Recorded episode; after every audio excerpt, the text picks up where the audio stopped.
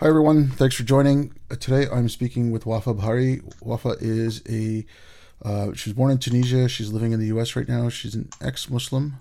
She's mm-hmm. also uh, has worked as an educator and she's just gotten her PhD in linguistics, more from a, like a social standpoint. And she's looking into the indigenous languages in Tunisia. Hi, Wafa. Thank you for coming on. Hi. Thank you for having me. Yeah. So I was hoping that if you could give a bit of your background, and then uh, from there we can just start going. Okay, so uh, my name is Wafa. That's my most common name. Uh, people know me most by Wafa, even though my um, name on the papers is uh, Subaikra. Um, I'm born and raised in Tunisia. I'm currently an ex-Muslim, being an ex-Muslim for about four years, I think. Um, and I just graduated with um, a PhD degree in linguistics. Uh, with a major focus on uh, sociolinguistics. I mean, most of my work has been done within the framework of sociolinguistics, even though my PhD can also fit in uh, uh anthropological uh, linguistics, in linguistics anthropology. Um, uh, my research has been um, always focused on um, revitalizing uh, Tunisian Tamazight, which uh, has been classified endangered uh, in the ethnologue. Uh, and uh, but with my uh, PhD, my major work was on the um, the ideology. Uh, basically, I, have looked at the ideological display of the uh, revitalization project uh, through social media and specifically on Facebook. Um, I had to do um, Facebook uh, or and um, what's um, recently called um, uh, online ethnography uh, because I was not able to sponsor um, field work in the traditional sense of the word and go back to Tunisia and collect data. But uh, the Facebook, I mean, uh, has been doing a great uh, job. It's a major catalyst of all the revitalization efforts that's been going on with regard to Tunisian Tamazight. Uh, so that's uh, pretty much a general introduction about me. Um, I'm also an educator. I've been teaching French and Arabic and uh, um, uh, linguistics as well. Uh, and yeah, that's pretty much what's about me. okay, that's really interesting. Okay, I want to something you just said there because, you know, I just know from what I've read. I, you know, I've never been, um, or like really studied it. So like for me, when I hear Amazigh, I, am thinking Algeria, Morocco, and Tunisia, and mm-hmm. you know like technically, I guess they're Berbers, and mm-hmm. but so when you say like the Tunisian, is there is there like different dialects or slightly different customs uh, from from place to place, or is it something completely different? Obviously, yes. So Tamazight, uh, well, the most common uh, or the most known word, uh, basically in the Western Berberist research, is uh, is Berber. Uh, but uh, recently, research have been trying to um, adopt an emic approach, which means call the language and the people by what the speakers themselves want to be called, and that's Amazigh people. Amazigh is the singular of um, of, of um, the singular form, the singular adjective. The plural is Imazighen, Imazighen people, and the name of the language is um, uh. Uh, it's an Afro-Asiatic language, uh, and uh, uh, with regard to uh, how many la- is it one language or many languages, where that's still um, a controversy. I mean, you cannot really put a boundary, a clear boundary between what what are the Tamazight languages and what are the or or and Tamazight dialects uh, is still um, a subject in debate. Uh, I mean, but with, with um, linguistically speaking, and uh, uh by referring to the ethnologue, um, there have been at least uh, 27 Tamazight languages that differ from each other. Um, I mean, in a way or another, phonologically, uh, morphologically, lexically, and uh, uh, plus, uh, plus um, uh, numerous and numerous of um, regional dialects in Tamazight. With regard to Tunisia, I, as a linguist, I would like to um, um, view it as a separate uh, language because it's not so very much as much as it's similar to other varieties of uh, uh, Tamazight spoken in Morocco, Algeria, uh, Libya, uh, also in uh, um, uh, Burkina Faso and Chad and Niger. it has um, it is also um, so different, just like I mean taking the example of Morocco, for instance, there are at least three main languages that uh, they are not mutually intelligible, or even if they are mutually intelligible, it's to an extent. I mean, there are at least uh, three languages, and those are Tashelhit, Tarifit, and Tamazight, which is uh, the name of the film, and at the same time, a name of uh, a different uh, uh, spoken variety. Uh, in, in, in Algeria, there is Kabyle, which is totally uh, different from the variety spoken in Morocco. Uh, the, in Libya as well, the Nafusa uh, Tamazight, spoken in the, near the mountains of Nafusa, for instance, plus many, many other varieties. Um, in, uh, in Libya. So um, in my work, I treated Tunisian Tamazight as uh, uh, just, I mean, uh, similar to an extent, just the, the, rest of the varieties, but also um, a different, a different language.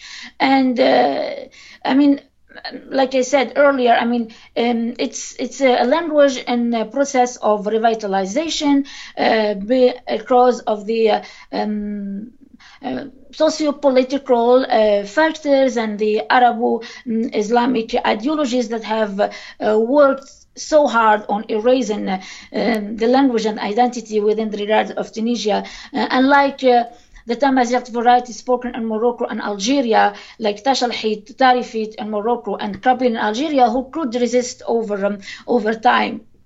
Uh, despite the fact that they're under so much attack, which, which continue to date.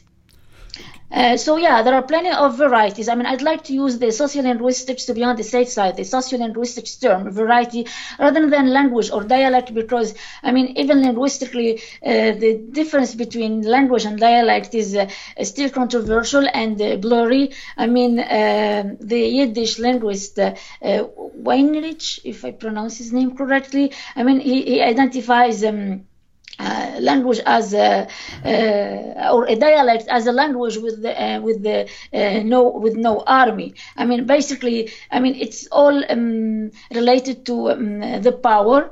Uh, it's a question of power, and, and that's what, what distinguishes what, made the, what makes the, the main distinction between um, a language and dialect. By, by, power, I mean social and, and political power. Okay, um, so just I just want to touch on that maybe the the you'd mentioned that it's a it's an endangered language and it's dying mm-hmm. out. So, what percentage of Tunisians um, would fall into like Amazigh as opposed to Arab? And then, so then, if this language is dying out, you know, like what percentage of the population of all of Tunisia would speak this language? Okay, that's a very nice question because um, the census are still lacking with regard to uh, how many uh, speakers uh, of, Tamaz- of Tunisian Tamazight are available in Tunisia. I mean, you, you find estimable numbers such as 1% of the population, but I cannot say that that's an accurate an accurate uh, percentage out of 11 million, of course. Uh, particularly after the revolution, when you can, when uh, the situation has been uh, changing um, tremendously with regard to Tunisian Tamazight. So, I mean, uh, it, it, linguistically it could be still a minority. We can still call it a minority, uh, but again, um, there there are no uh. We're still lacking on exact census of how many speakers of uh, uh native speakers or uh, those who speak Tamazight as a mother tongue uh, uh, are available in uh, Tunisia, and and unfortunately, that's I mean that causes a lot of hinder with regard to those who are interested in doing research in Tunisian Tamazight, and those are I mean they're coming up nowadays. Uh, there is much um, a, rise of interest in uh, looking at this variety of Tamazight Unfortunately, I mean, the government continues not to be helpful. Uh, we continue not to know how many speeches there are. Uh, but we know, I mean, unlike before the revolution, uh, where at the best there were only two theses written about Tunisian Tamazight. And uh, those are the only pieces of, of literature that were available before. I mean, during all the post-independence till the 2011 till 2011 revolution, and uh, in, in both of these theses, um, I mean, both authors um, claimed that. Uh, there were no monolingual speaker of Tamazight in Tunisia anymore. Uh, however, I mean, in my research, uh, I came to know recently that, well, you can still find monolingual speakers who really don't know how to speak Arabic nor nor the uh, Tunsi, which is the the colloquial uh, variety. Deem it to be to be called a colloquial variety of Arabic, but linguistically speaking, that's an uh, that's not true, and we may talk about this. Um, uh, later, so uh, later on, so I, uh, I, again uh, not not clear senses uh, whether there is there are monolingual speakers left or not i came to know that there are a couple of them there are still a couple of them in the south of tunisia uh, that are just monolingual and do not converse in the uh, colloquial uh, variety of the country as everybody else uh, but that's um, still to verify when when i go for for instance a traditional field work because mm. it's very important to record the speaker and for the the for the documentation uh, purposes of the language. Okay, uh, so just continuing sort of along that what so but if they were to take a sense of the population would they say you know uh, 100% is arab or would they would they distinguish uh, you know like ethnically like along those lines in a sense so you you know if you're saying it's you know at, at a best guess maybe it's 1 million or 1% but if the percentage of the population like like I said, I don't know. Let's say it's twenty five percent. Then mm-hmm. you know, it's a much larger. Uh, pro- I shouldn't say it's you know it's it's not that I want to make it say it's a small problem to lose the language, but if the percentage of the population was only two percent and only one percent of the population spoke the the language, and fifty percent of the people who are of that population spoke it, right? So there's it's a different way of looking at it. But if the population was twenty five percent of the whole population, then that one percent is you know makes it far more urgent something to look into. Yes. But like again, again, we don't know the numbers. We, we really, I mean, how, for the for the specifically for the speakers, I mean, this is an, a, a, very important information that um, remains lacking. I mean, after the revolution, you see them on Facebook. Everybody is trying to perform this identity, perform this language, but that does not reflect exactly. Uh, whether it's still, I mean, obviously it's still a linguistic minority, even though culturally it, and genetically it's not. But um, uh, again, I mean, uh, it, it remains it remains difficult to, to tell at, at this point per, per, per to date. Okay. Um, so now, no, you've mentioned before the you know because I mean there, it's not just a singular factor. There's other things, but one of the things you mentioned was um, Arab conquest. Now, uh-huh.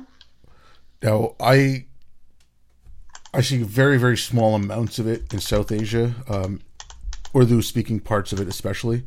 Um, mm-hmm. But I've also noticed in Afghanistan, um, like just little things. Uh, we used to say Khudahafiz for goodbye. But then in the late 80s, they said, no, Khuda is the Persian word. Use Allah. So a lot of people just started adopting Allah Fiz. So they're just changing a little bit of the language. Uh huh. You know, whereas again here uh, North Africa, oh, until you know Arab colonization, you did not have Arab speakers there, really, right? You know, you might have some merchants and stuff, but the population did not speak Arabic. So, how much of that is having an effect on a language? Like Arabs coming in, wiping out local cult- culture, local customs. I mean, along with the language and everything. Like, and then the distinguish, you know, distinguishing, uh, distinguishing between Arabs and you know North Africans who aren't technically Arabs. Mm-hmm. Yeah.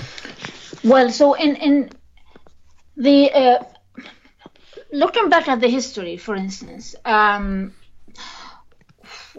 the indigenous people of North Africa, it goes without saying, they are well, the Amaziran or the Amazigh people. What mm. they are known by Amazigh people, and um, the first uh, linguistic contact, cultural and linguistic contact, um, uh, happened with the with the Phoenicians first, with, who came from the east. Um, obviously, the, they they uh, they established Carthage. I don't know if you know about Carthage in, in Tunisia in 1814. Uh, BCE and uh, 814 BCE, and uh, and that's how the first linguistic contact. Um, I mean, uh, how how it started with, with the indigenous people. Um, the um, uh, Amazigh language at the time, or Tamazight language, um, had a different had different label, which is even which is Libyc as well. Uh, that's that's a different a different name of the language. Um, but um, what's what's interesting about that period about that phase of history is um, there was a more of um, a status of um, bilingualism that started to happen. So uh, both languages survived together, the Phoenician and the the, uh, the indigenous language, the Tamazight. And then uh, came the Greek, uh, followed by uh, the Romans, um, and and even despite the uh, Romans um, invasion, or despite the the the Romans colonization and the destruction of Carthage, etc. I mean, linguistically speaking, um, the, there was not uh, such a danger imposed on uh, on Tamazight. There was not a risk imposed on on Tamazight um, uh, status. And again, I mean, we can safely talk about um, a status of bilingualism that was taking place uh, with the Romans. While it's important to mention that uh, uh, during the Roman Empire, I mean, Maziran people were more known by other names such as the Mauri and then the Mauritanians um, in, a, in affiliation to the uh, Mauritanian Empire, which is uh, uh um, uh, a Roman Empire, a division of the Roman Empire, but within the um, the land within the territory of North Africa, um, etc. And then. And then came the the uh, uh, and, th- and then came the and that was the uh, seventh century and the coming of the uh, of the um, Muslims or the the Arabs from the peninsula.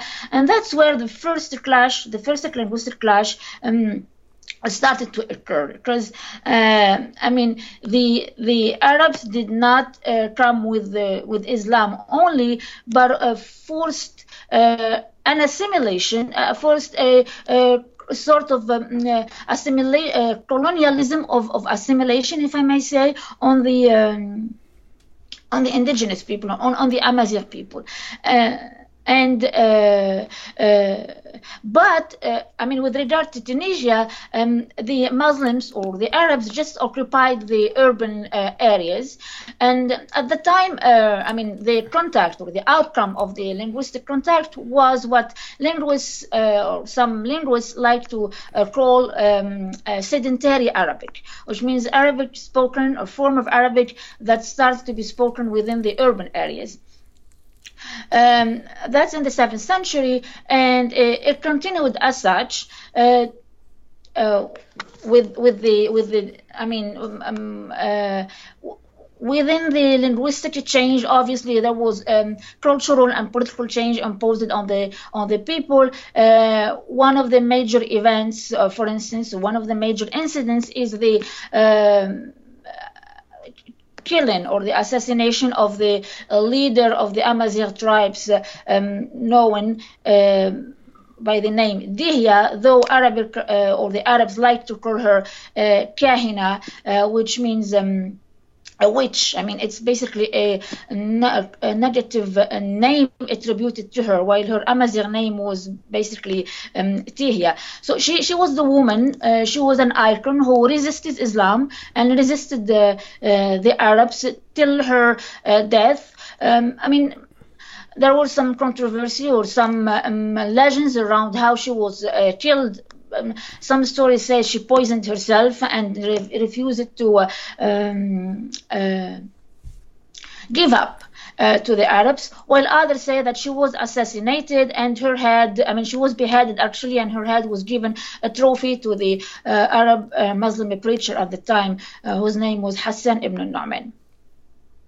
Um, and uh, obviously, there was the during that time uh, there was the establishment of uh, Kairouan, the first Islamic uh, city in in North Africa, and the city still exists with the same name, Kairouan, in Tunisia, and that was established by Uqba, the companion Uqba ibn Nafi' and uh, who was killed by an Amazigh um, leader as well, who's a relative of Al Kahina or Dihya, uh, whose name is um, uh, Aksil or Kusayla. In, in, in, Can I just stop you for a sec? I mean, like, this is kind of interesting, but I was trying to get at, like, you know, I don't mind the history, but I was, I was trying to get at, like, you know, when they take away cultural practices, like what kind of effect that's going to have on the language.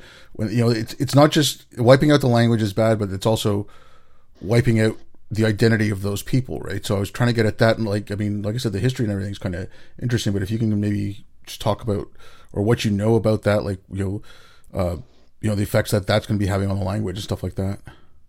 Mm-hmm. But so I mean, uh, uh, obviously the the uh, Amazigh identity uh, was I mean since the coming of the Arab Muslims um, started to um, acquire um, negative connotations. And uh, as a matter of fact the term Berber for instance uh, which is in the Greek and Roman meaning means barbar or barbarous and and it was used by the Greek to, to refer to just foreign or strange people, when it was adopted adopted by the Arabs, um, it's a negative meaning to to uh, connote, um, um, uh, for instance, um, meanings of um, uh, savagery uh, or uh, um, unrefined people, uncivilized people, etc. In, in reference to the to the um, Amazigh people, and the only way to be civilized and the only way to be refined is to convert to Islam and to Arabize, to become Arabs.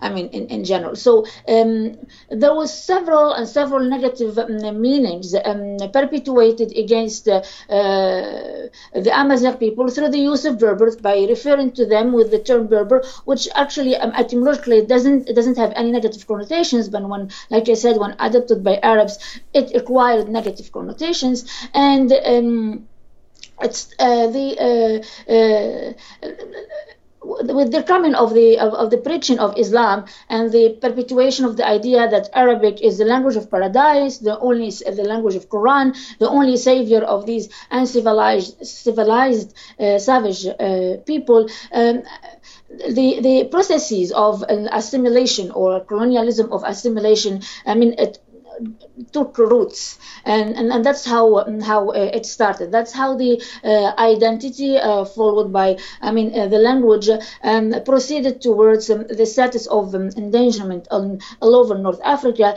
despite like i said earlier i mean the resistance of some of some varieties in some uh, the continuous resistance in, in some regions in north africa. Okay um, mm-hmm. so like i said continuing on with this just it's just because it's maybe it's just a pet peeve of mine.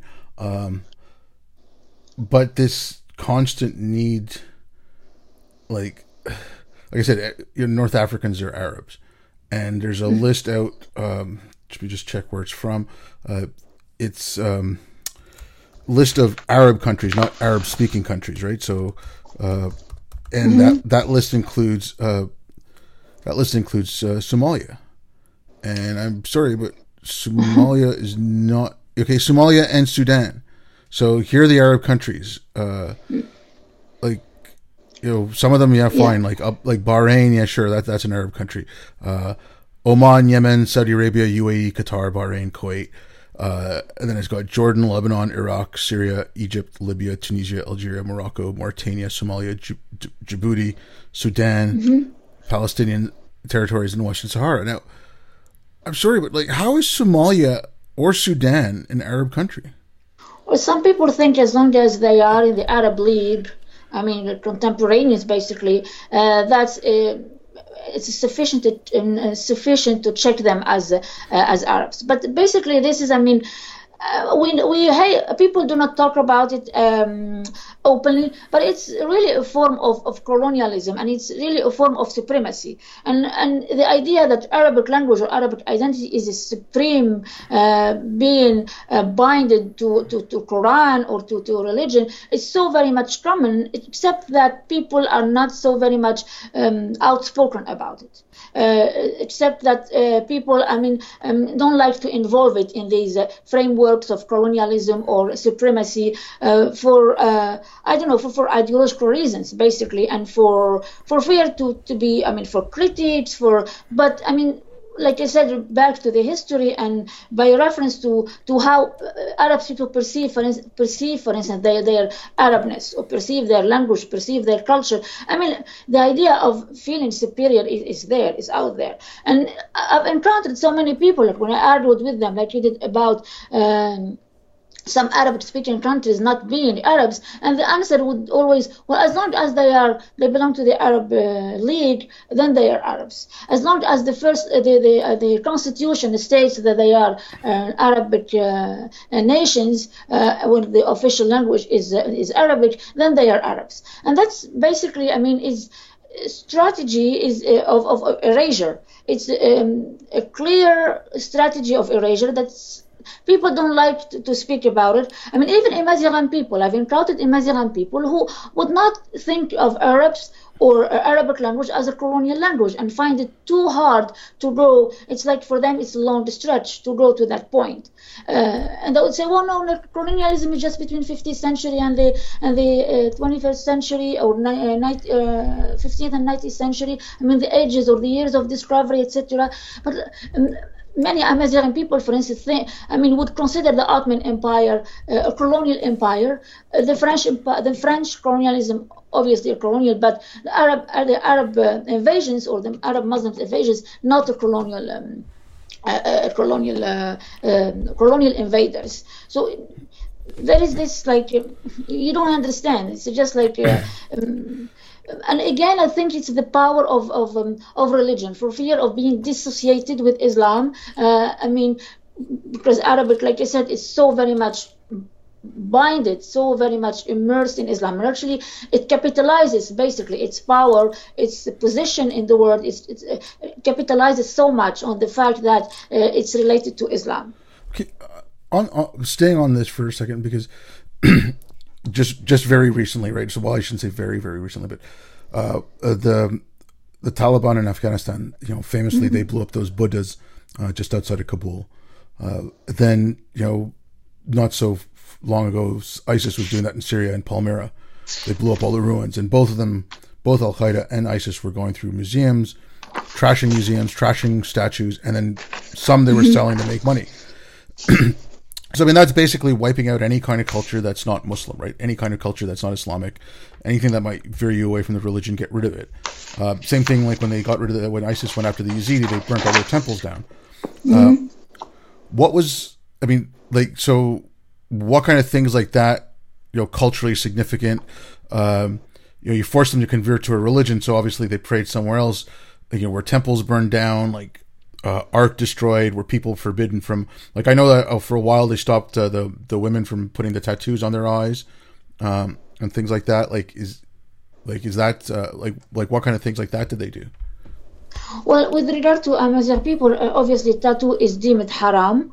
Uh, and, and only, I mean, even to date, you find these women who are beautifully adorned with all these uh, tattoos and, and features, with I mean, um, with uh, which carry a lot of um, um, um cultural values and meanings, but at the same time, they feel so guilty of having those tattoos. And they're like we don't know how it's going to be punished by god another day. I mean hopefully they're to just forgive us because we know that tattoos is haram. Obviously i mean that's one of the cultural uh, um, aspects of Tamazight language that has been um, attacked or, or, attempted to be wiped off.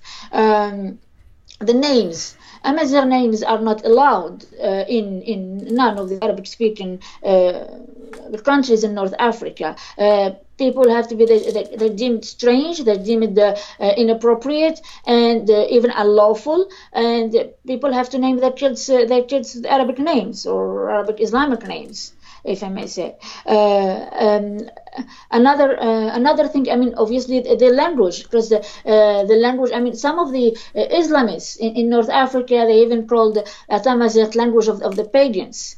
Uh, or the, the non-believers, and uh, it's it would be haram to, to, to speak that language. Um, I mean, uh, favoring Arabic. Um, I mean, till very recently, members of parliaments in in in, uh, in Tunisia and in Algeria, those are very famous members of parliaments who who. I mean, there was this members of parliament in, in, in Algeria who uh, clearly uh, declared that she would kill her daughter if she heard her uh, speak in Tamazight, converse in Tamazight with her uh, friends or peers.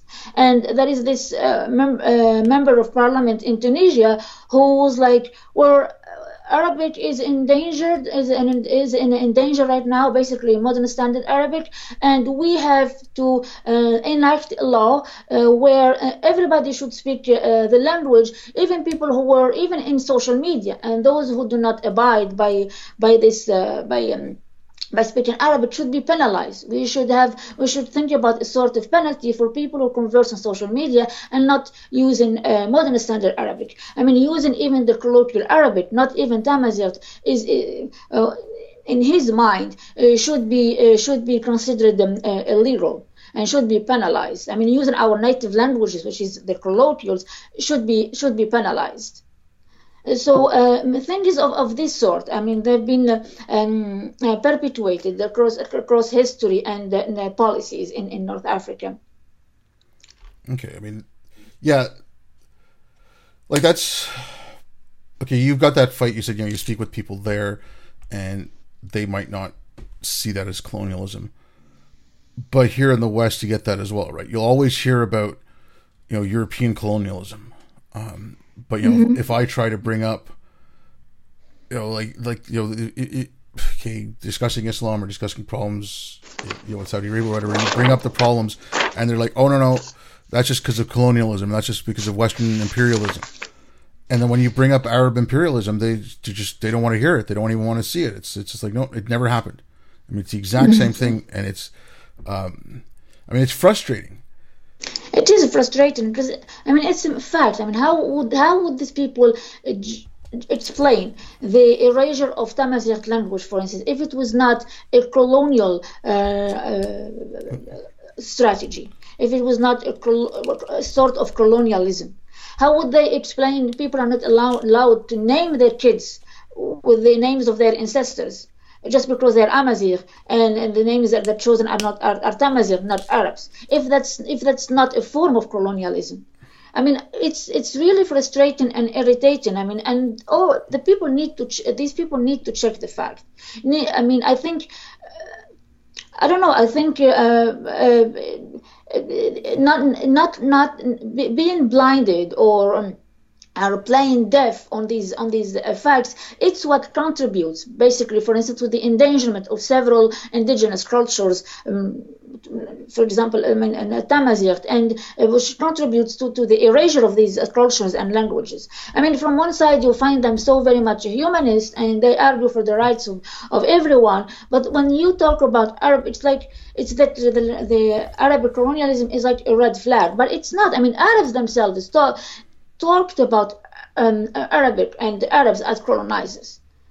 There are plenty of Arabic of Arab um, uh, uh, authors and intellects who, who would say who would who, who admitted that it's an it was an invasion. I mean, when they think you think about the number of slaves uh, between I mean, the numbers are between 30,000 and 60,000 uh, people who have been um, um, uh, enslaved from North Africa and taken to the peninsula from, uh, basically from the Amazigh tribes. I mean, those those are Amazigh men and women who have been enslaved and taken to the peninsula. And and because I mean, well, the stories say that because they are uh, fair complexion, like they are white and they have these certain yeah. traits that the Arabs liked, and, and etc. But these are facts. I mean, uh, no, but, but, slavery. sorry, I don't, yeah. don't, want to cut you off, but it's it, it's just that, right? Like the the Arabs came in and took all that, but it's not that only that they they agree with it, they glorify it. Like, okay, look at this. You know, this this proves the power of Islam. This proves you know are right. This proves you know that you know like Islam was magnificent because we conquered all these lands. That was proof of their religion. That was proof of whatever they were doing was the right thing to do. Right? It's Exactly, and by the way, they are. I mean, one one important thing to mention here is that the, the for instance, with regard to Amazigh people, they're majority Muslims, and they. I mean, even though these facts, even though then, uh, um, I mean, in my opinion, at least, I mean, uh, the blame Amazigh would put the blame only on the Arabs or the um, Arabization uh, policies and exclude Islam. When I mean, in reality, I think that Arabs or Arabization couldn't have happened if it was not um, endorsed by Islam. I mean, even the, uh, this, uh, even if it's not for the sake of Islam. I mean, all these um, nation uh, state leaders who are deemed to be seculars, for instance, are all these dictators, all right, uh, who who um, uh, endorse the project of nationalism and pan-Arabism, which is naturally secular. I mean, when it comes to Arabic and impose an Arabic, they would uh, play uh, bring the Islam um, element, uh, or they would um, use Islam as their um, um um, to to impose Arabization. And and Amazigh, like for instance, many people, I mean, they they fell into that, and still they, they would not they would they would find it very uh, sensitive to criticize or to link Islam to Arabs. I mean, they would treat these two um, uh, things uh, uh, they would put these two things in two different categories. Arabs are not, uh, or Arabization is not necessarily a Muslim project or an Islamization pro- project. It's different. Islam is uh, innocent of whatever the Arabs did to us.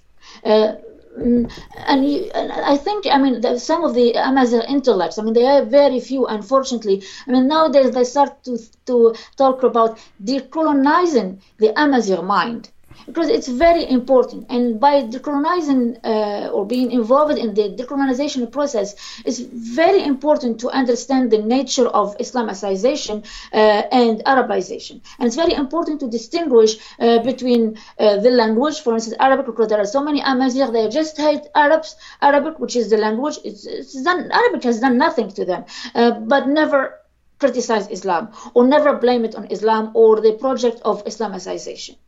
Um, so uh, unfortunately, it's even I mean from the, these people themselves who have been like victims, real victims of. Uh, um, uh, the Islamization of North Africa, for instance, they still want to make a distinction between um, Islam and Arabic when I mean studies, I mean there have been so many studies have been do, uh, done with regard to this, uh, uh, for instance, question, and also does does Arabic language encourage radical Islam? And there is this this guy, his name is um, James James Coffman, who was the director of the um, uh, of America Mid East Educational uh, and Training Services in, in, Tunisia.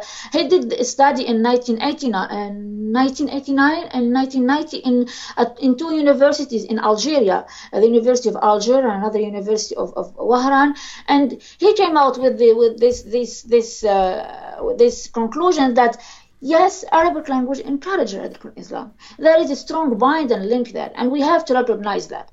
But unfortunately, like you said, so many people get are frustrated and they get irritated at the mere thinking of, of this uh, hypothesis, which is which was a, a, a, reality, by the way, has been a reality since since ever. Yeah, I mean, okay, I I've I've traveled quite a bit, and I was in Bosnia, and it's the only place I've really ever heard this, but a lot of the Muslims that I'd met there, I was there working with the military, and a lot of Muslims I'd met there would still go to the mosque, would still pray. They were they were very very secular, laid back.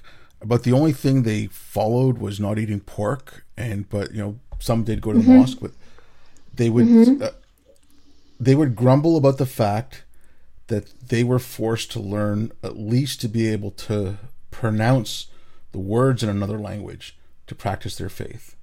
And they're like, well, why can't I just do it in Bosnian? Right? Why do I have to learn Arabic? Why can't you know like and it's and just you know like the religion and the language are so intertwined. I mean, the Quran is only the Quran in Arabic. Any translation is just like a you know a shadow of it, right? You have to speak uh-huh. in Arabic. I mean, I, I don't know see how anyone can differentiate the language from the religion. I mean, the language is tied into the religion.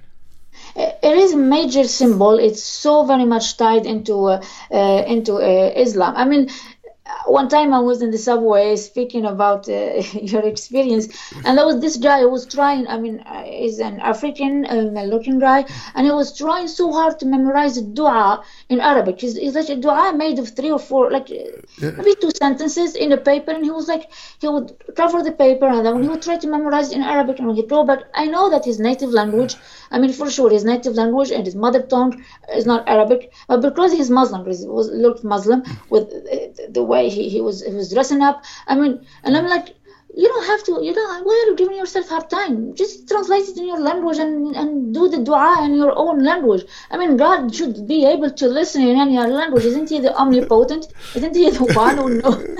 yeah, but that, that's just it. I mean, but it's no, but also okay. I mean, I I think this is part of it because you know I you know this is I don't you, know, you can talk about the part of the wiping out the culture, whatever, but people don't know what they're praying to. People don't have an understanding. I mean, eighty percent of Muslims don't speak Arabic. Um, you know, mm-hmm.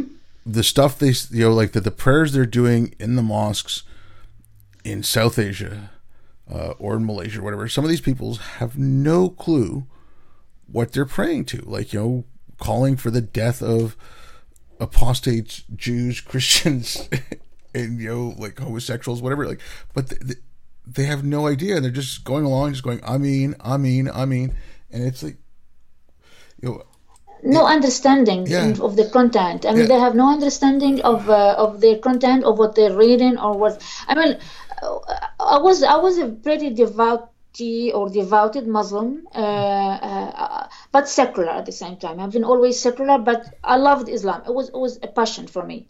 It was not even a religion. It was it was like a hobby for me, and and and I loved it so much uh, growing up. And I was, I mean, when I pray, uh, if I'm if I'm in a rush or something, I would pray with short surahs, with short uh, chapters, and after after I became ex-Muslim, I realized, I mean, short chapters. I mean, to mention, I mean, what I mean is short, Surah Tabbat Yada, uh, the, the about the one about the presence of of Muhammad uh, Abi Lahab. Yeah. Uh, and that's, I mean, and after after I became ex-Muslim, I realized how stupid I was praying with that surah because that surah is just an insult. Like it's someone insulting somebody else. When you're in a position of prayer, you have to be in the most peaceful mode ever, like very tolerant and peaceful and, and open-minded and and uh, receptive and and positive and I mean and I mean, like, and I was like all the time using that surah, uh, and I didn't understand its meaning till I left Islam, till after I left Islam. And I was like, Muslims pray with the surah when is this surah is just like an insult? Like they're playing with, they're using an insult and a, register of, of insult to pray. And this is so very much like, it's it's kind of like a, schizophrenic or something. Like you're praying. I mean, pray is supposed to be like for for Pacific for, for uh, to say good words, to say positive words. And when here you're insulting someone, you're insulting the, the, the uncle of Muhammad while praying. I mean, how would that be a prayer? yeah. oh, no. It, it, I said, some of this just doesn't make sense. Uh, but yeah, I know yeah, no, speaking about uh, yeah. Go I mean, ahead. Speaking of yeah, speaking about those people who who um, so many people who are so secular and don't know, but they're just so maniac when it comes to um, when it comes to to uh, to Islam. I mean, most of the most of the Arab uh, leaders, the dictators, are secular leaders. Uh, the, the the founders of Pan Arabism, uh, Michel Aflaq, uh, who who founded the the Ba'ath Party and and Pan Arabism and was so. Um, uh, fanatic about Arabization process, and he called even to the to eradication of whoever does not identify themselves as Arabs everywhere in the Middle East and North Africa. Uh, I mean, they, these people. He was Christian and he was secular, but I mean, again, his his uh, his uh, a strong instrument. I mean, it's most persuasive uh, instrumental to convince people was religion, was was Islam. It's the language of this it's a sacred uh, religion. It's the language of Quran. So you have to identify to speak it and uh, give up on the, your own native or mother tongues uh, in favor of, of Arabic. Uh, so it's it's so very much Arabic and, and Islam are so very much complementary. They're so strongly complementary to each other. Uh, the dictator thing and the secular thing. Mm-hmm. Um, that's okay. Th- I think that's a huge problem because you have now in you know North Africa, you know places like Iraq, uh, even with the Shah. Like I mean, not saying what's going on with the Ayatollahs, and I'm glad people are fighting back against that. But even like with the Shah, you had dictators put in place under the name of secularism. So if you bring up secularism in some of those places now, it's that word is tainted. That word is, you know, we don't want that because it's associated with having a dictatorship. Like you can't have enforced secularism. Well, um, the secularism is, I think, that's how they've been described, but it's, I think, it's been uh, misunderstood. I mean, by by secular dictators, I mean, though the literature, that's how they describe them in the literature, secular secular leaders. Uh, I mean, I think they mean um, they mean that um, what the uh, what, the um, the policies that those leaders, the type they refer to the type of the policy that those leaders imposed, and uh, in the sense that uh, they they forbade people from uh, talking um, about certain topics, and those are politics and religion. I mean, in these nations, two taboo topics, and in the Arab nations in general, two taboo, taboo topics still before the 2011 revolutions were religion and, and politics. You don't come close to uh, near these two topics, and that's how they, they I, I mean, describe the, the, the leaders. I mean, as as a, a secularists, but in in practice, um, of course, they're not. I mean, even maybe they're in their private lives, yes, but when it comes to imposing uh, policies and, and power, I mean, the religion element uh, was always present in their discourse. Always present.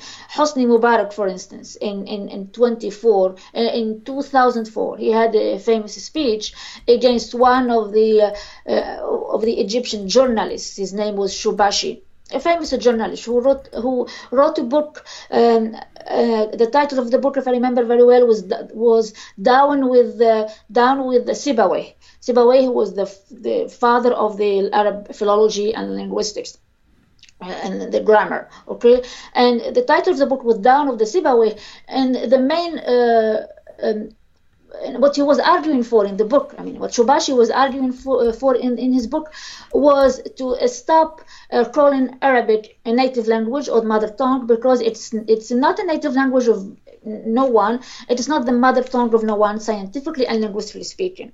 It's just the official language imposed by politics. So there was all this, I mean, uh, turmoil that arose against him. Politic, politicians and journalists and intellects and everyone. How dare you saying that Arabic is not our mother tongue. And he tried his best. He was like, Your mother tongue is Egyptian, the colloquial, the one we speak, we, the, the one we grew up speaking, the one we, of which we utter our first um, words um, at the stage of bubbling. And, and, and even and everybody was like, How dare you? That's that's a vulgar form of Arabic. How dare that's a colonizer form. I mean, they would call the colloquial, the, the our mother tongues, colonized uh, colonized colonized forms of, of, of Arabic or of of, of um, languages of colonizers but the mother tongue is Arabic.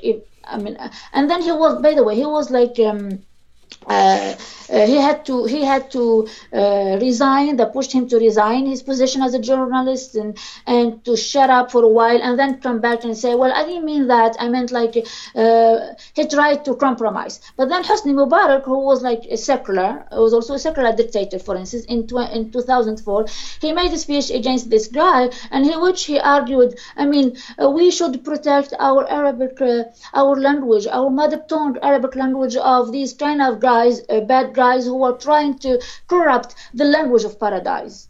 For in Hosni Mubarak's mind, Arabic is the language of paradise. A secular dictator, for, uh, for a secular leader, for instance, known for his secularism. So this is a real life example of how uh, secularism is under, misunderstood in in uh, in the Arab what's the Arab spe- Arabic speaking world.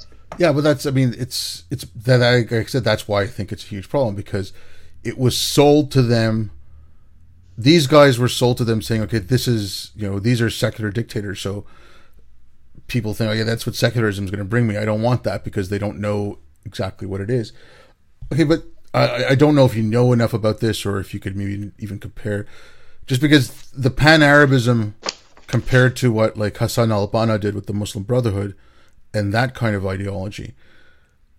You know, because the Muslim Brotherhood was not about Arabs per se, it was pushing Islam, whereas like the Pan Arabism was promoting the identity of being Arabs, and because of the fact that you're Arabs, then you know you should have an affinity for Islam, whereas the Muslim Brotherhood was just about imposing Islam in power through political means, right?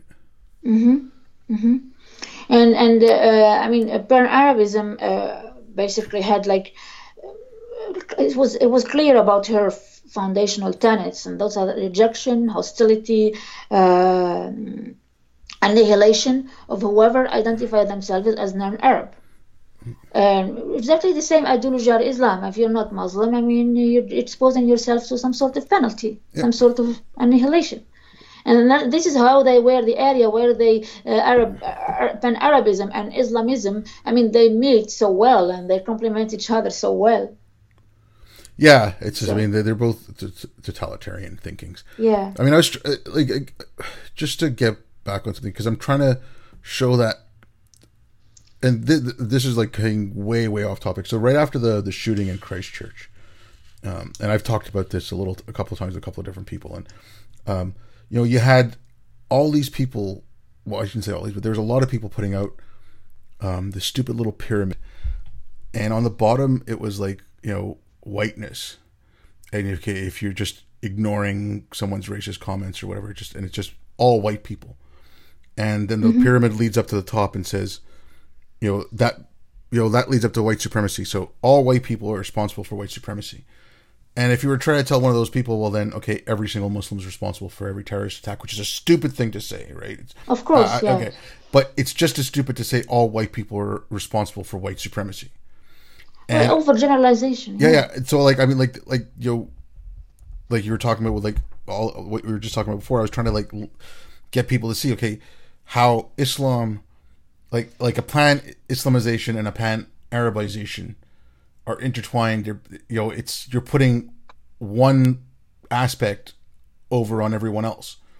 That's the same kind of mentality as a white supremacist because they want to put white people over on everyone else, right? Not mm-hmm. all white people are white supremacists, just like not all Muslims are terrorists. You know, like, and these things shouldn't have to be said, but the you know all white people or it's whiteness that led to white supremacy that caused the guy in Christchurch to go shoot up that mosque.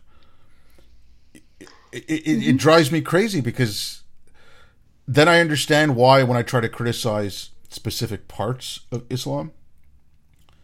That mm-hmm. I'm called a racist because oh my god you're you're you're attacking all Muslims. It's like no, because in their mind it's all yeah well they don't make differences but what uh, difference between uh, the people and, and the idea what, what we are talking about is uh, when we say pan-arabism or nationalism or uh, islamicization or islamism these are ideologies. We are we're talking about ideologies and how they, they function. We, we're not how they, they've been functioning and uh, how they've been um, affecting affecting the people but not about uh, of course not not about the individuals not about the people yeah.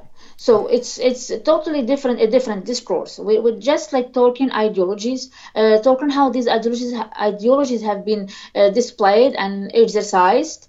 Uh, i mean and uh, on what on the power dynamics and what what kind of instruments what what kind of mechanisms that they've uh, they've been fed uh, on so I mean, uh, uh, obviously Arabic language. I mean, when I speak about Arabic, Arabic language is, is just innocent. It's just free of all. I mean, has nothing to do with all these ideologies that have been like um, uh, imposed on it imposed on the language. Like the language, the language itself, I mean, has nothing to do with uh, uh, colonialism, with uh, uh, uh endangering, for instance, uh, other languages or pushing other languages to status of endangerment. I mean, it's totally different, but it's it is more about what ideologies have been um, used or how the ideologies have uh, uh, uh, uh used the language uh, to uh, to to um, to, to feed on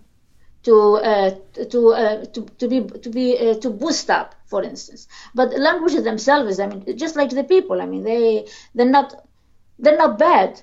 I mean, you cannot even talk about bad language. I mean, all languages are equal. All languages, I mean, they are they are just neutral, if I may say.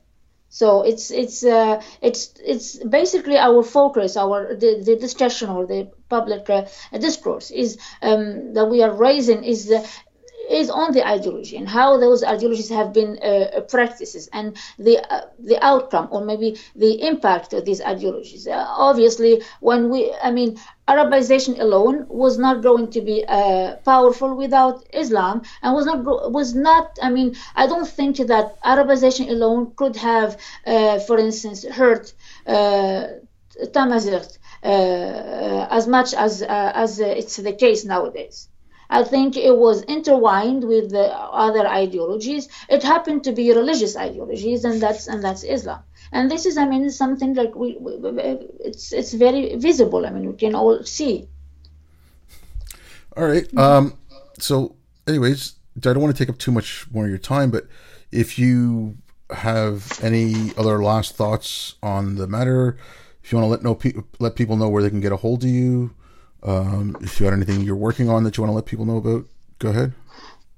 Well, okay, I'm I'm uh, I'm, I'm continuing on uh, trying to revitalize and document uh, Tamazight language. Uh, my dissertation uh, is going to be uh, published hopefully by uh, maybe next year, and people can hold. I mean, I'm always on Facebook.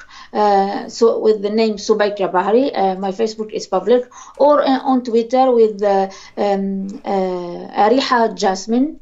Uh, so I'm, I'm, I'm, my my social media is so public and uh, uh, my book which is I mean I, my dissertation which I think is a groundbreaking dissertation with regard to the case of um, Tunisian Tamazight I mean like I said hopefully will be um, in a book by the mid of of next year. All right. And uh, yeah. All right. Well, thank you very much, and thank you everyone for listening. And I'll be back. Thank you for having me, Albert. Thank you so uh, much. No.